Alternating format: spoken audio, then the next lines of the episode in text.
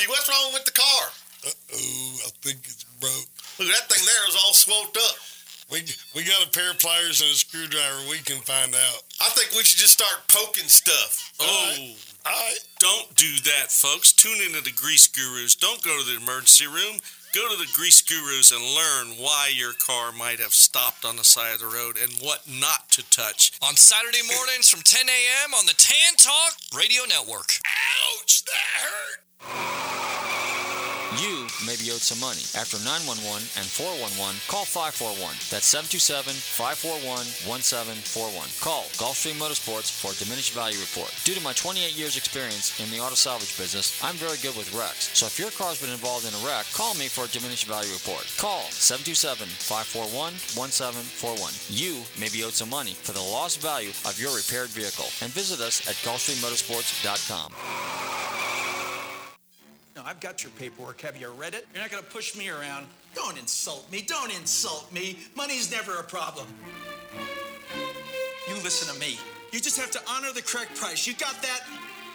What? Then go home, Toby. You make me sick. I can't do this many leaves for 10 bucks. Grow up, Toby. Mac, open internet, please. Command unknown. I think I have to research alternative specs. Searching alternative sex. What? Listing. No, shut down. Barnyardlove.net. Abort. Funwithfruit.com. Oh, snap! A softball pitch. You think you're good at this? Ah, oh. Get me a snow cone.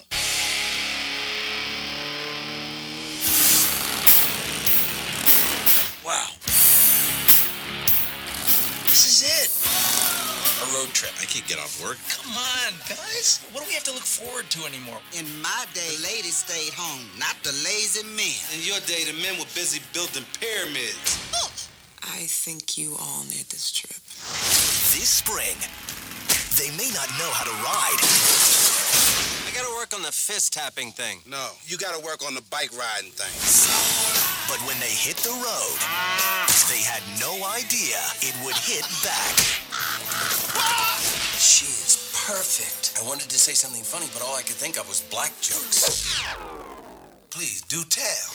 From Touchstone Pictures, they went looking for an adventure. What did you do? Maybe I blew up their bar. Oh, I know that was bad. and found a journey Balls, baby! they never forget. Never let life get too safe. Every now and then you gotta slap the bull. This will be interesting to see now that the bull's alert. Alert!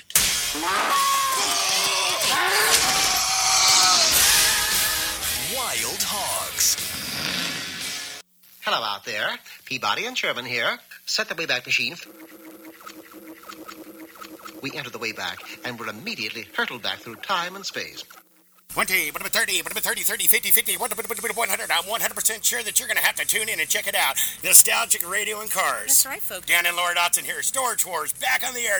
A&E TV, 10 o'clock, 9 o'clock Central. And don't forget us on. That's right, folks. Here we are today in Nostalgic Radio and Cars having a good time. And don't forget to pay the lady, ladies and gentlemen. That's right, Nostalgic Radio and Cars.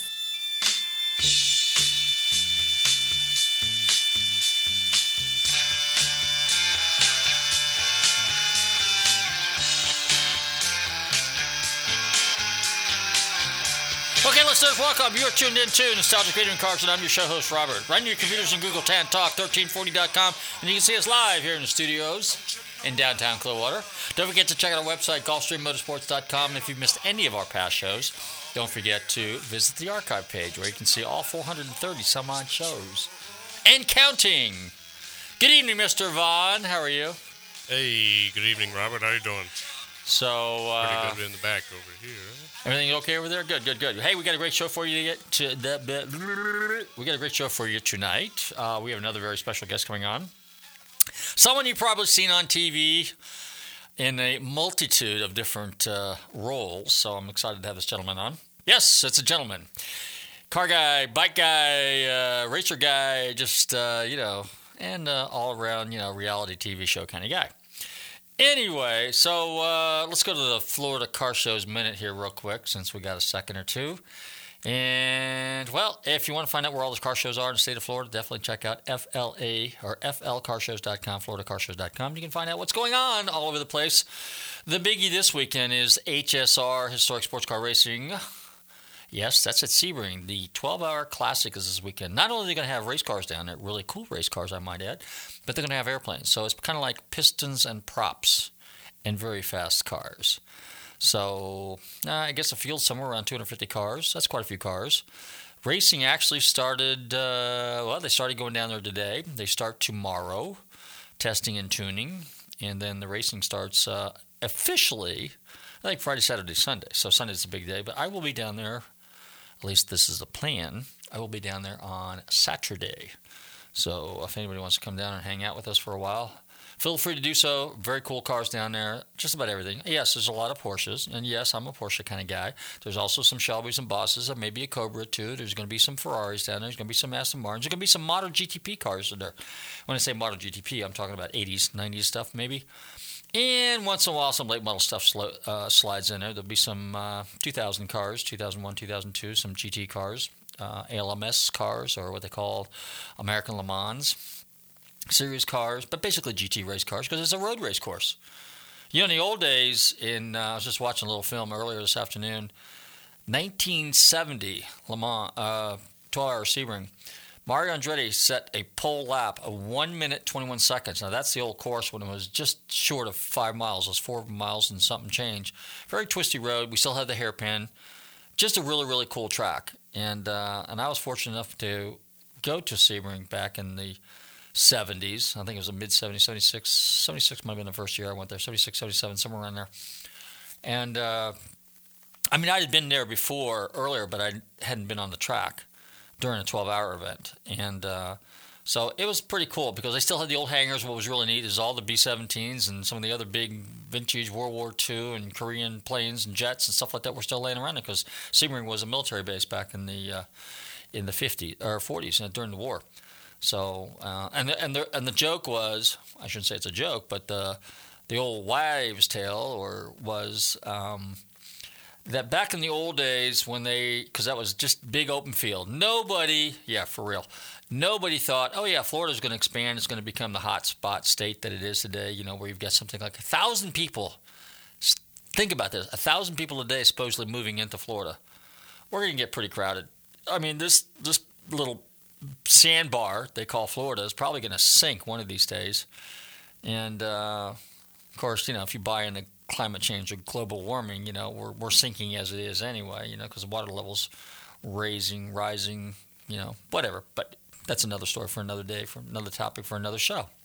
Not this one.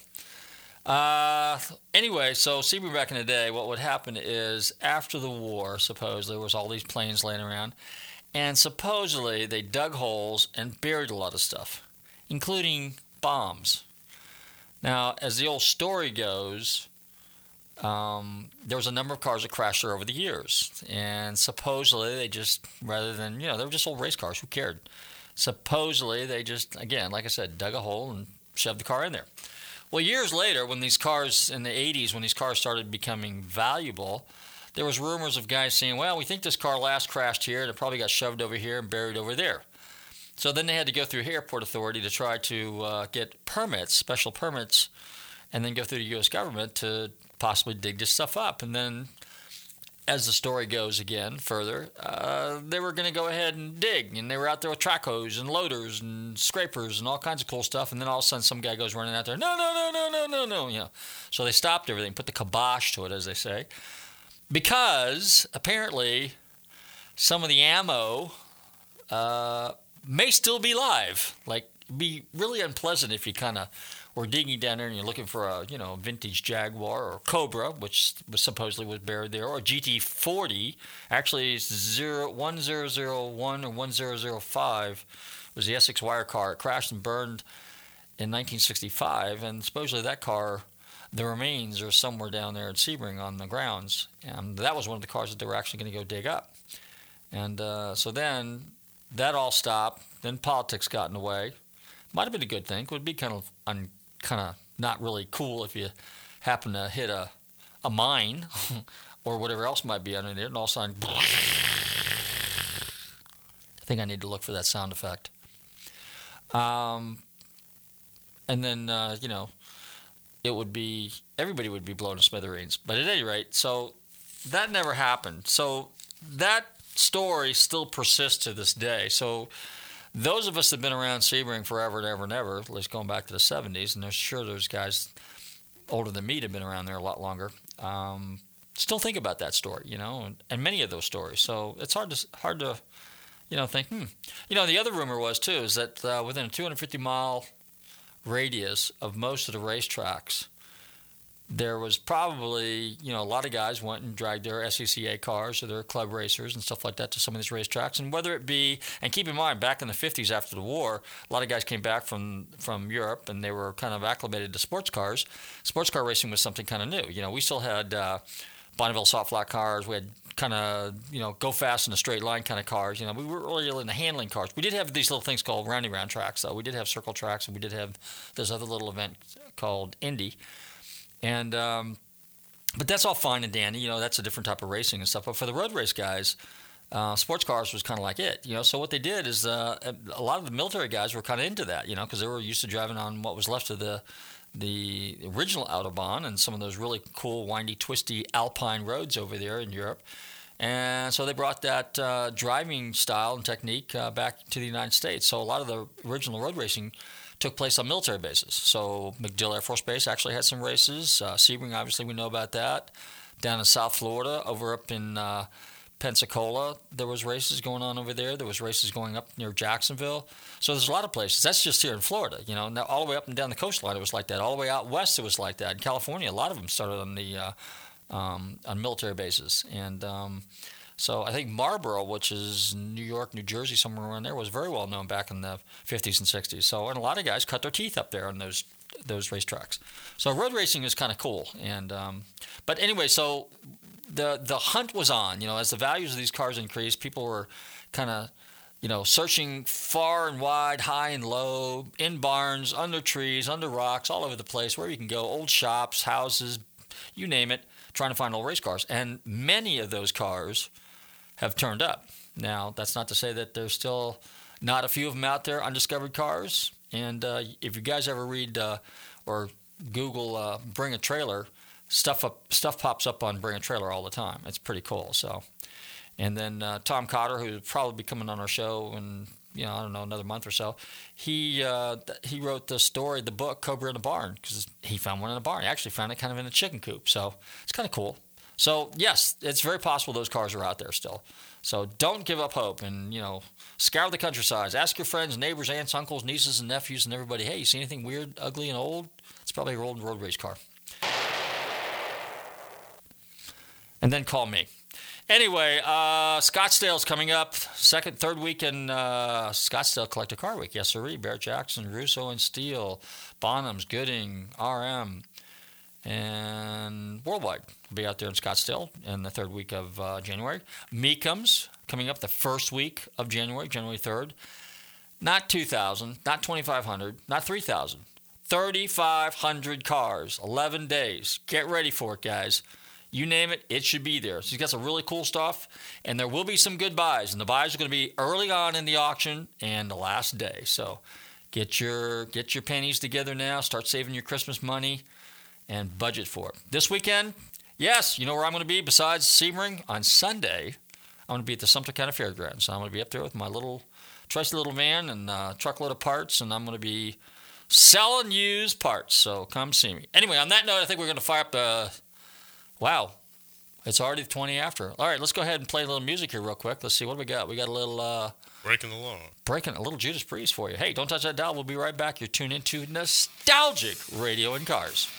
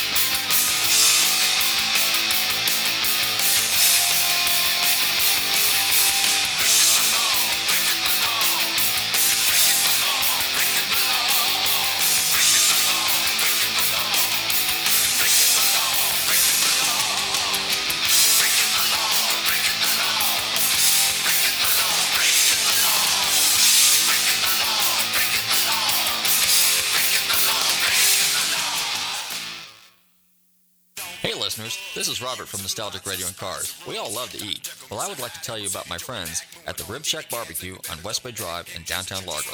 Their menu offers family sized takeout dinners like delicious ribs, chicken, beef, and pork, or sit down barbecue dinners, sandwiches, and even desserts. They will also cater your party. Everything is barbecued fresh using real oak for that great smoky flavor. So visit my friend Corey at the Rib Shack Barbecue in downtown Largo, West Bay Drive, or call them for a takeout order at 727 501 9090. That's 727 501 9090. They truly have the best smoking barbecue in town. Oh, and be sure and check out their great barbecue sauce. That's the Rib Shack Barbecue in downtown Largo, 727 501 9090. I'm telling Robert from Nostalgic Radio and Cars sent you. Looking for car shows? Then look no further than FLACarshows.com. On your computer or on your mobile device, FLACarshows.com is a comprehensive list of automotive events, plus videos and news articles. Whether you're looking for car shows, cruise ins, meetups, automotive festivals, cars and coffees, or anything else relating to an internal combustion engine, then this is a site for you. Check it out online or on your phone at FLACarshows.com.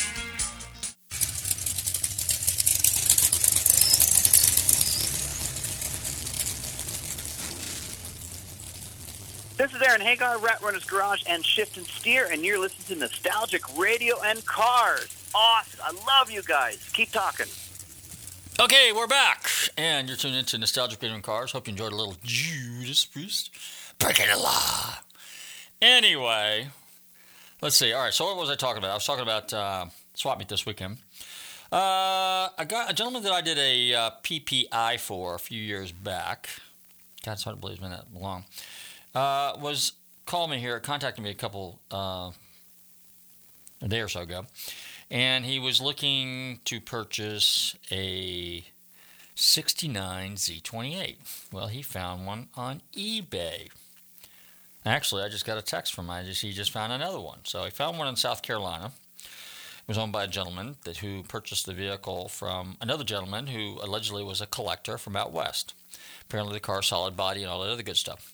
Where I'm going with this is, is, you know, I really it's it's great to to surf the internet. It's great to look at these cars and stuff like that. But you really, really, really don't know because the guy on the other end that you're buying the car from might be as honest as the day is long, but you don't know what his expertise is, you know, and unless you get, and then especially if you don't know that much about cars, you don't know all the right questions to ask. So then you obviously contact someone like me. My job is to hopefully know a lot more about the cars than you do and a lot more about the car than the guy that owns the car so that I can catch all the boo-boos into this and to that and all this other good stuff. So where I'm going with this is that, like I said, in spite of the fact that it's really cool to look at all these cars and you find stuff and you get that, wow, you get that uh, urge to pull the trigger. You get caught up in the moment like people do occasionally at auctions. You know, eBay is an auction, but, you know, at Mecum or Russo or Worldwide or Gooding or Barrett or wherever – you got to thoroughly look at the cars. You got to make sure because you got to keep in mind the guy that's selling the car and the guy that sold the car to the guy that owns the car that's got it from the guy two guys before may or may not know exactly what he had, may not have been savvy enough to make sure that the car he's got is as it is represented and is the real deal.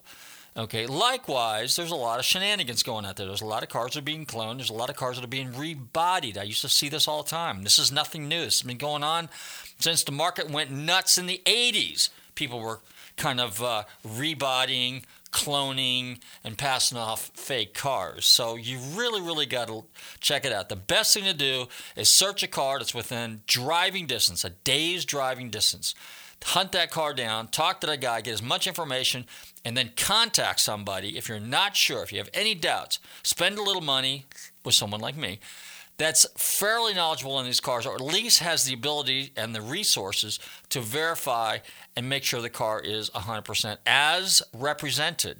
That doesn't mean I'm qualified to authenticate stuff, because authentication is a different process.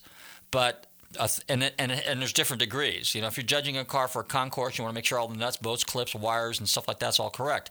If you're just want to authenticate the car, make sure it's a real Shelby or it's a real Z28 or it's a real SS Chevelle LS6 car or a Cobra Jet Torino or a GTO or a or a B body, uh, you know, Hemi car GTX or something like that, yes, you really need to hi- hire somebody to do that. There's obvious things you look for, you know, drivetrain, original body numbers, and things of that nature. Those are the key things. I mean, and you want to make sure as much of the car is original as possible. When I say that, particularly with the sheet metal, motors and drivetrain pieces, okay, that's price relative. You know, a lot of those engines we blew up back in the day, we raced the snot out of them. And, uh, you know, so I would say probably 50% of the cars have the original motor. So if a guy sits there and says, oh, yeah, it's got an original match number, well, you want to, it can be stamped, okay? So you just take it for face value. If you got as much documentation as possible, you'll pay a premium for that car. At least it's good, clean, original, survivor, unrestored kind of car. Restored car, really, you got to have paperwork and documentation. That's it in a nutshell, guys. And I think what we're going to do is we're going to fire up the uh, turn 'em up table. Don't forget to visit Nostalgic Radio and Cars. Well, when I say Nostalgic Radio and Cars, Gulfstream Motorsports. And contact me if you have any questions about cars, if you need somebody to do a pre purchase inspection, a diminished value, or a total loss report. So, on that note, I think we're going to fire up a little Black Sabbath. Yeah. How about The Wizard?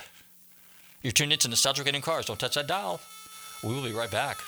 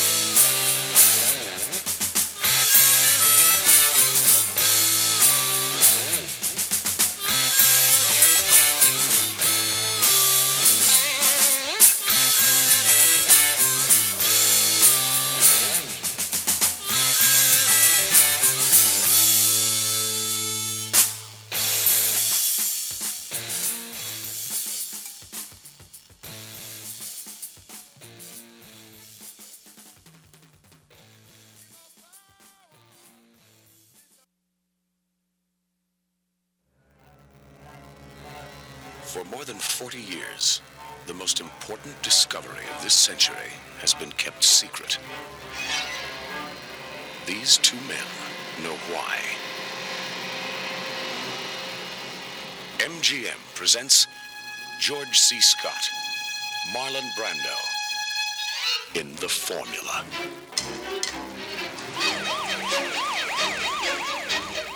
They will meet during the investigation of a bizarre murder when evidence of the formula mysteriously reappears. Genesis turns out to be something the Nazis considered very top secret. And whatever it is, it's still in Germany. In a world starved for energy, no secret is more important than the formula. And nothing is more dangerous than knowing it. What did Genesis stand for? Synthetic fuel. George C. Scott, You trade lives and human dignity for profit. Marlon Brando, Money, not morality, is the principal commerce of civilized nation. You're not in the oil business, you're in the oil shortage business. I wish some way I could nail you. and Marthe Keller. Just following orders, right? Yes. Right into bed, right? I don't don't see how you can make love to someone and then two minutes later pump seven slugs into his body. If I were in the murder business, I'd blow your brains all over that Venetian line back there, right here, right now. In the motion picture thriller from the best-selling novel by Steve Shagan. The people will accept the 12 steps now because we can blame it on the Arabs. Arthur, you're uh, missing the point. We are the Arabs. George C. Scott, Marlon Brando, and Marthe Keller. The Formula.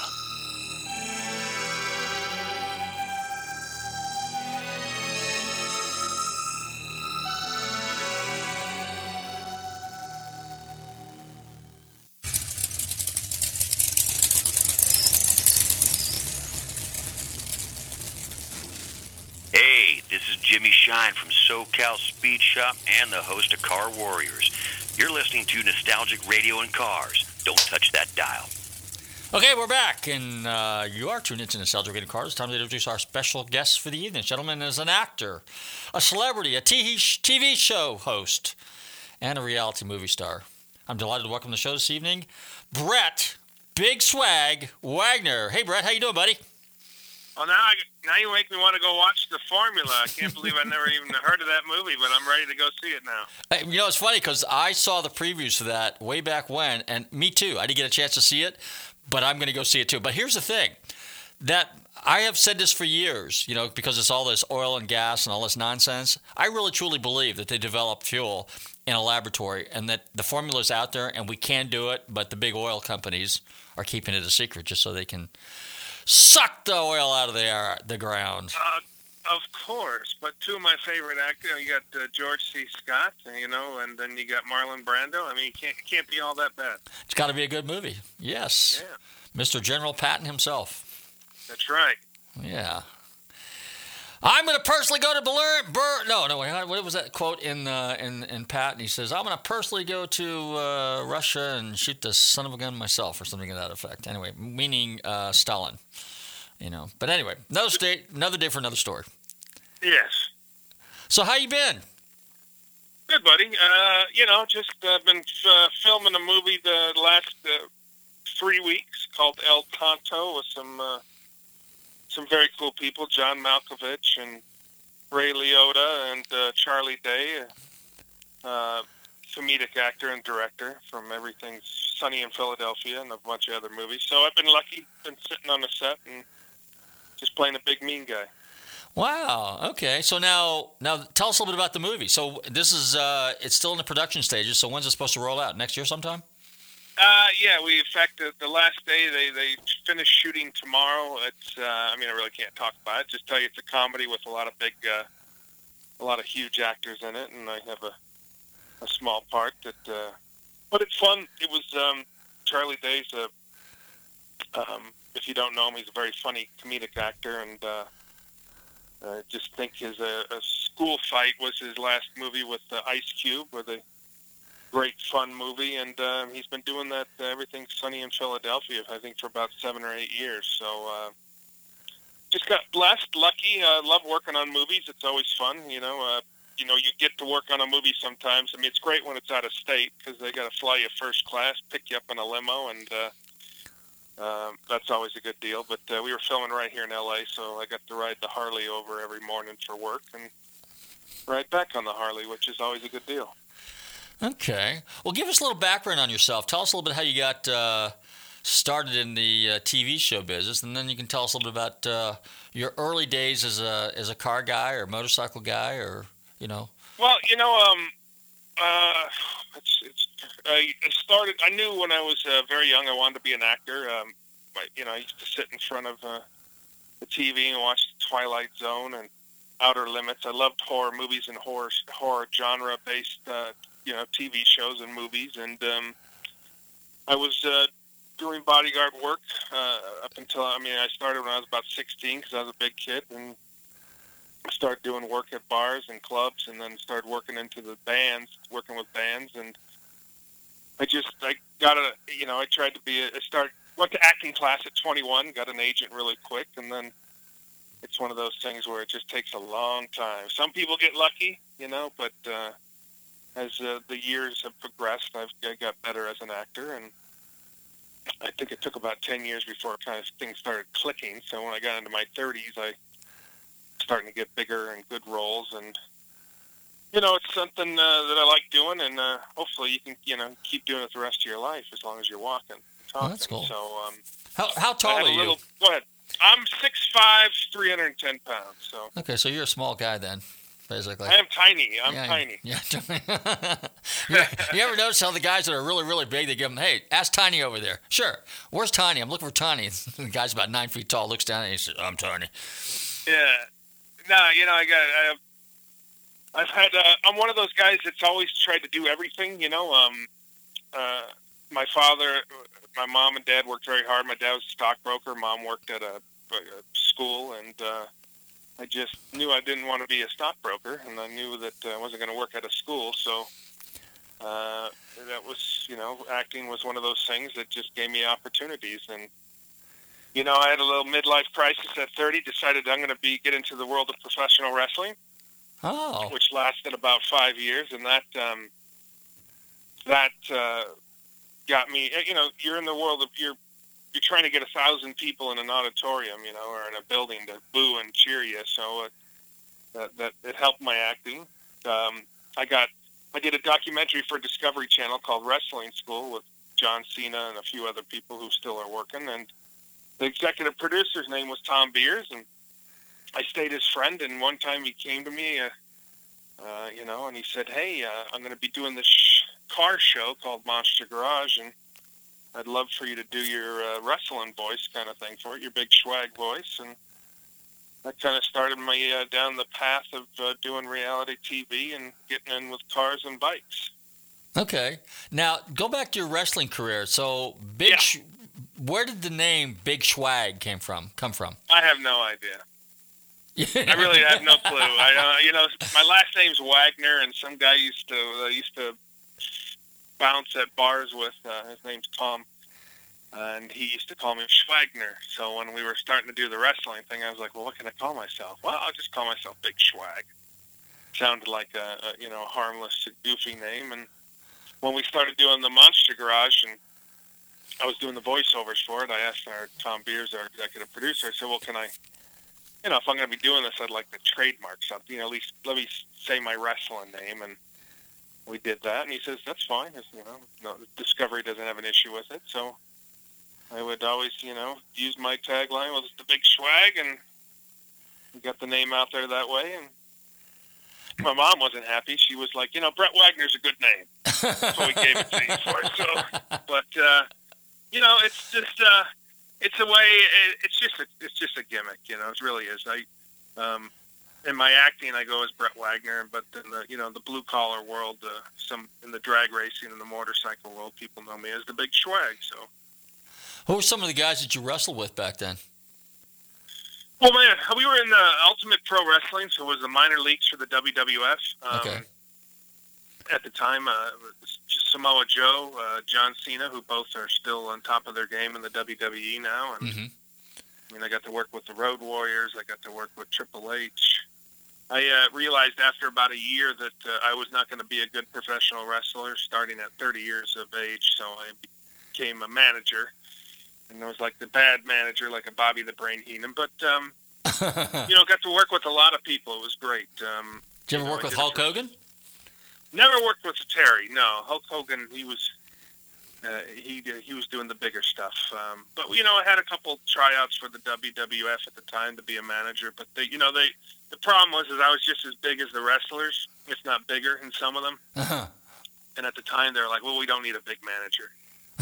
but um, wouldn't, I wouldn't trade it for the world. It was wonderful. It was fun. I made a lot of friends and you know, got to help a lot of people. I actually helped run the school and teach guys how to cut promos because in the in the world of professional wrestling, if you can't talk, they're going to stick you with someone like me. And I also want to get, you know, I'd like to get a little of the glory too. So, but um, you got to talk in the business, and you got to be a phenomenal athlete. It's uh, uh, even the big guys that look like they're out of shape are just they're tremendous athletes. So. That's good. That's good. Um, so Monster Garage. So was that the, like in the early days when uh, Jesse James was involved with him and everything? Yeah, it was great. It was, uh, you know, they uh, Jesse was this, you know, hot young bike builder, and um, Thom Beers, our executive producer, he created shows like Ice Road Truckers, Deadliest Catch, and a whole bunch of other stuff. So I think this was his first foray into. He was doing documentaries, and he said, "Let's do a thing." He did a show called, uh, oh gosh, uh, Chopper. I forget the name of it. It'll come to me in a second. But um, and it showcased Jesse, and um, Discovery Channel got like a you know ten thousand phone calls going, "Who was that guy? What is this? What does that look cool?" And they said, "Do you have a show?" And Thom Beer said, "Yeah, I got a show. We'll figure a show out." We called it Monster Garage, and you know, for five or six years, and I think ninety episodes, eighty-nine episodes, it showcased you know that guy, that Jesse James, and gave a lot of uh, opportunities to a lot of mechanics and guys that come out there and show their stuff that were on the teams. You know, each week we had five or six folks that would come in and they had a week to build uh, whatever they were building. You know, and uh, it either passed or it failed, but uh, definitely put a lot of people on the map. You know, we got Jesse.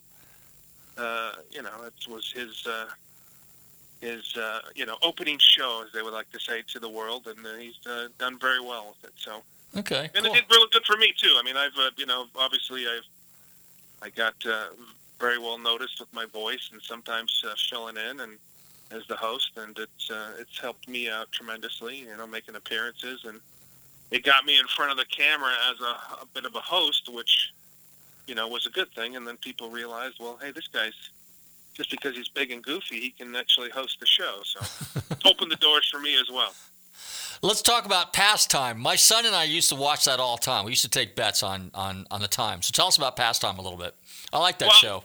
Yeah, thanks, man. Uh, Let's go back. When I was a kid, my dad used to take me to the Winter Nationals, right, in Uh-huh. Pomona. So um, for many years, I'd go see the drag races, and I was like, well, this is great. You know, we get to get down there, and you have your headphones on. It was just amazing to see these big cars. But I never guessed in a million years that I would uh, be hosting a drag racing show. So um, I'd done some, and had a radio show, and I was, uh, remember, I was interviewing Rich Christensen from Pink's and Pink's All Out, and he said, one of these days I'm going to give you a show.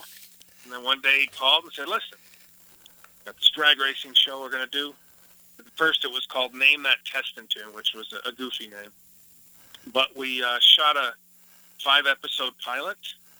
Uh, Speed Channel liked it, and, um, you know, then it became Pass Time, and, you know, it was... Um, that first day, I used to, I used a little bit of my wrestling, right? I used a little bit of my wrestling persona, and I used to yell and scream at the camera and poke fun at myself, and we just had a good time, man. We did 100, almost 160 episodes over, you know, six, seven years, and um, it showcased that blue collar drag racer, you know, not the guys that are sponsored with, you know, $10 million a year and they're racing, you know, going 300 miles an hour, but it showcased that guy that, uh, you know, that works on his car on the uh, at night after 40 or 50 hours work, you know, a week, a work week, and then he'd come home and work a couple more hours on his car, and then he'd go out on a Friday or Saturday night and, you know, go to his local track and race. So great experience, man. I mean, it was, um, it, we were like the highest rated show for, you know, I think four out of the six years we were on. And unfortunately,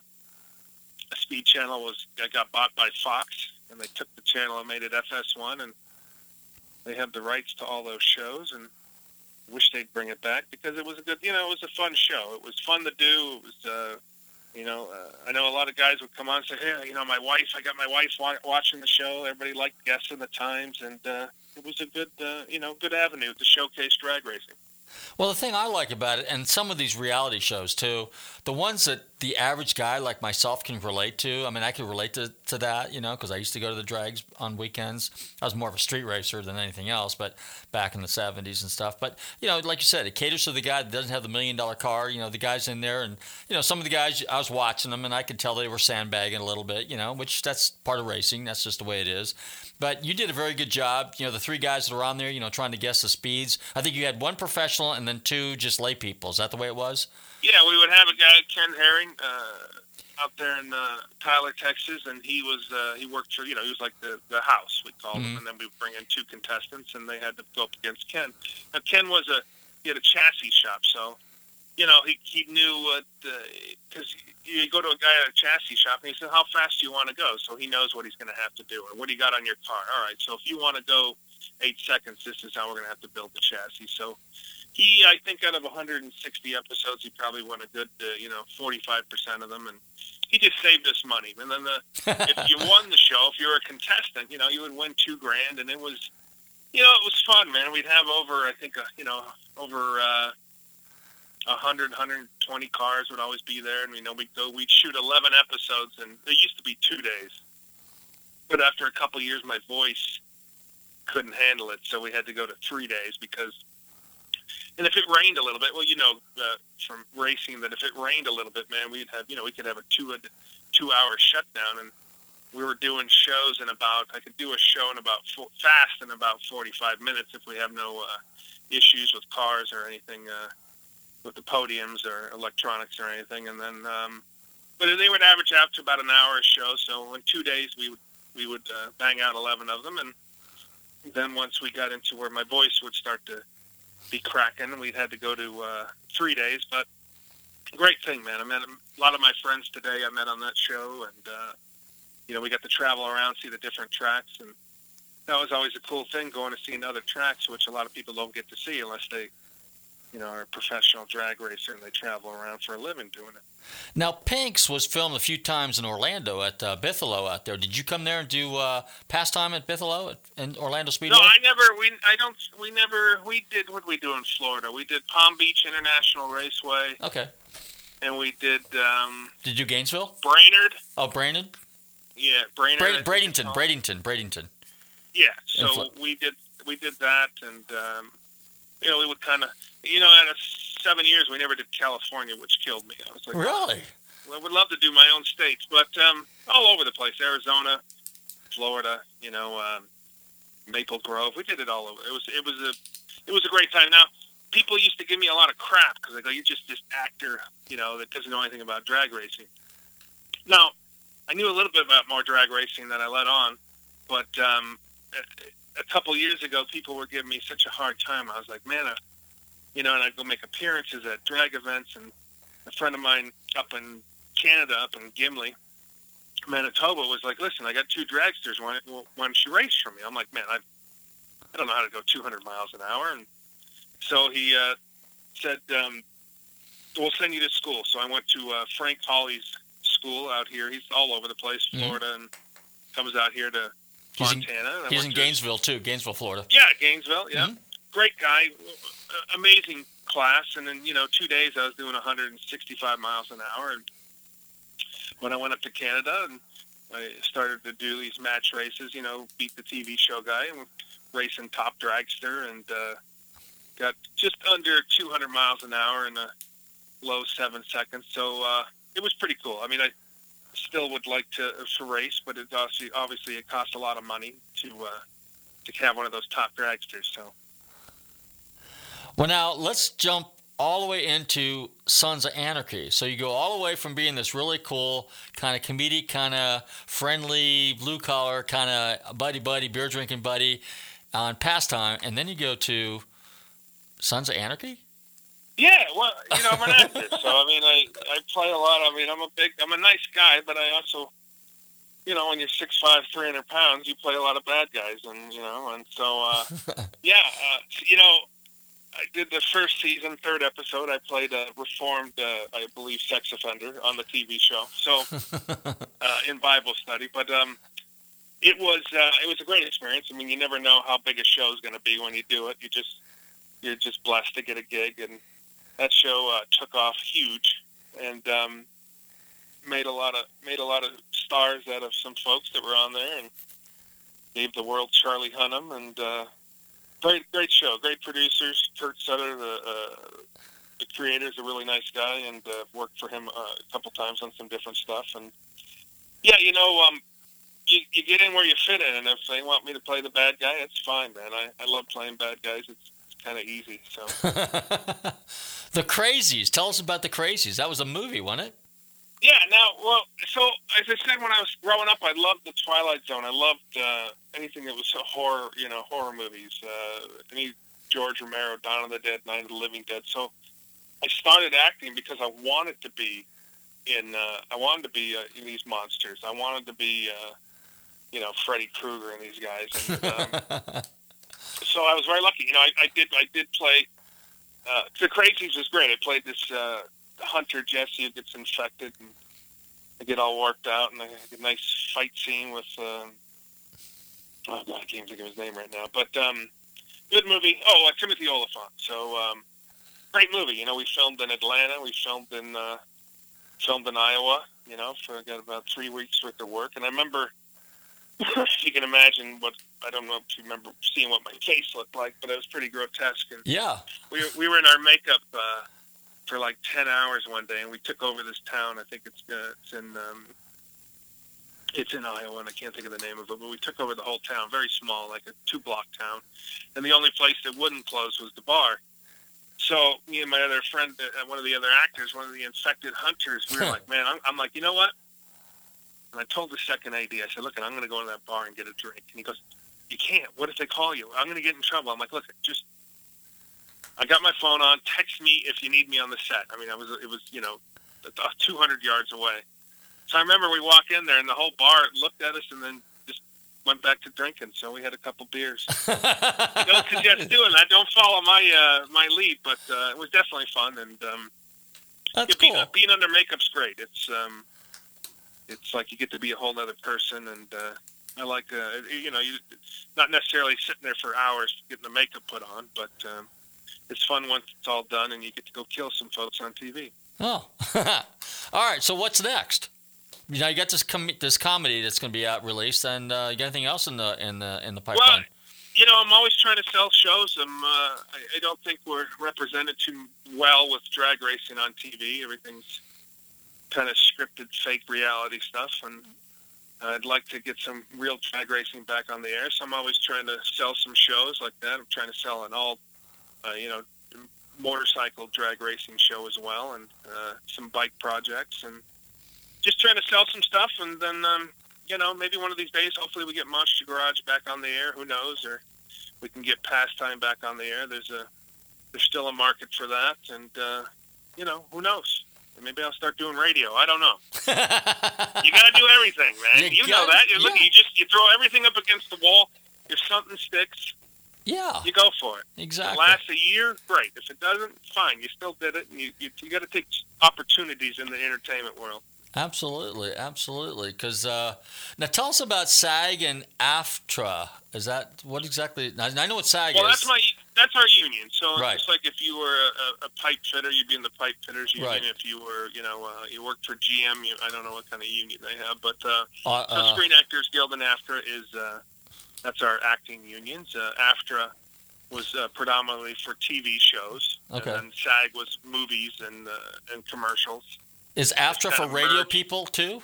Yeah, absolutely. Radio is AFTRA. Uh, that's what, uh, and also like newscasters. So if you see like a newscaster or whatnot, they're usually their their guild is the AFTRA guild, and um, Do they yeah, help? but definitely all radio hosts uh, Okay. is AFTRA. Are there? Uh, do you ever find out about opportunities? I mean, are there advantages of being a member of SAG and AFTRA? Oh, sure. Yeah. I mean, uh, it's it's it's not cheap to, to get into SAG, and it's a it's a it's a catch twenty two. I think you have to get an act. You have to get a line in a, a union movie, Right. And uh, they have to pay a fine to use you. But then you're allowed to join SAG, which is about five thousand bucks now. Ooh.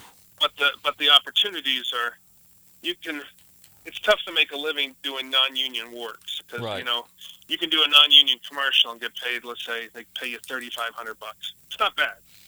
But if that commercial was union, you know, you could make thirty-five thousand. So it's a Oh wow. you know, or you could make a hundred and. I mean, I did a commercial, um, a Liberty Mutual commercial. It ran for two years, which I made like hundred and eighty grand on. So that was. I wish I would have saved some of that money or bought something that I would have kept. But uh, I don't know it. I was single back then, so I don't know what happened with the money. But yeah, it's definitely great to be in the unions. You got to be in the unions. It's um, you know, that's how we get our health insurance and everything else. Great. All right. And and AFTRA is the same thing, but that's for like radio people. But that's that doesn't cost as much as SAG, does it? AFTRA does not cost as much as SAG, but however, we are now the same union, so I Oh. believe that if you have to, uh, they've combined. So, um, yeah, it's one of those things where they finally, it's like, we probably should just have one union anyway, so. Okay. Well, Brett, we got about a minute left. If people want to find out more about you and all your all what you're up to, how do they go about doing that? Uh, I have to update my website for brettwagner.org or the Big Swag on Instagram. Um, I'm on Facebook, uh, you know, Brett Big Schwag Wagner. I got a fan page, and I'm all over the place. I travel a lot, and um, you know, you never know where you'll see me. Uh, I could be coming to a town near you soon. That's right. You could come to my house, take my food, and take my animals. That's right. You have any animals? yeah, I don't remember. Yeah, I do. I do. I do. But I'm not going to tell you what they are because I don't want them to disappear. All right, buddy.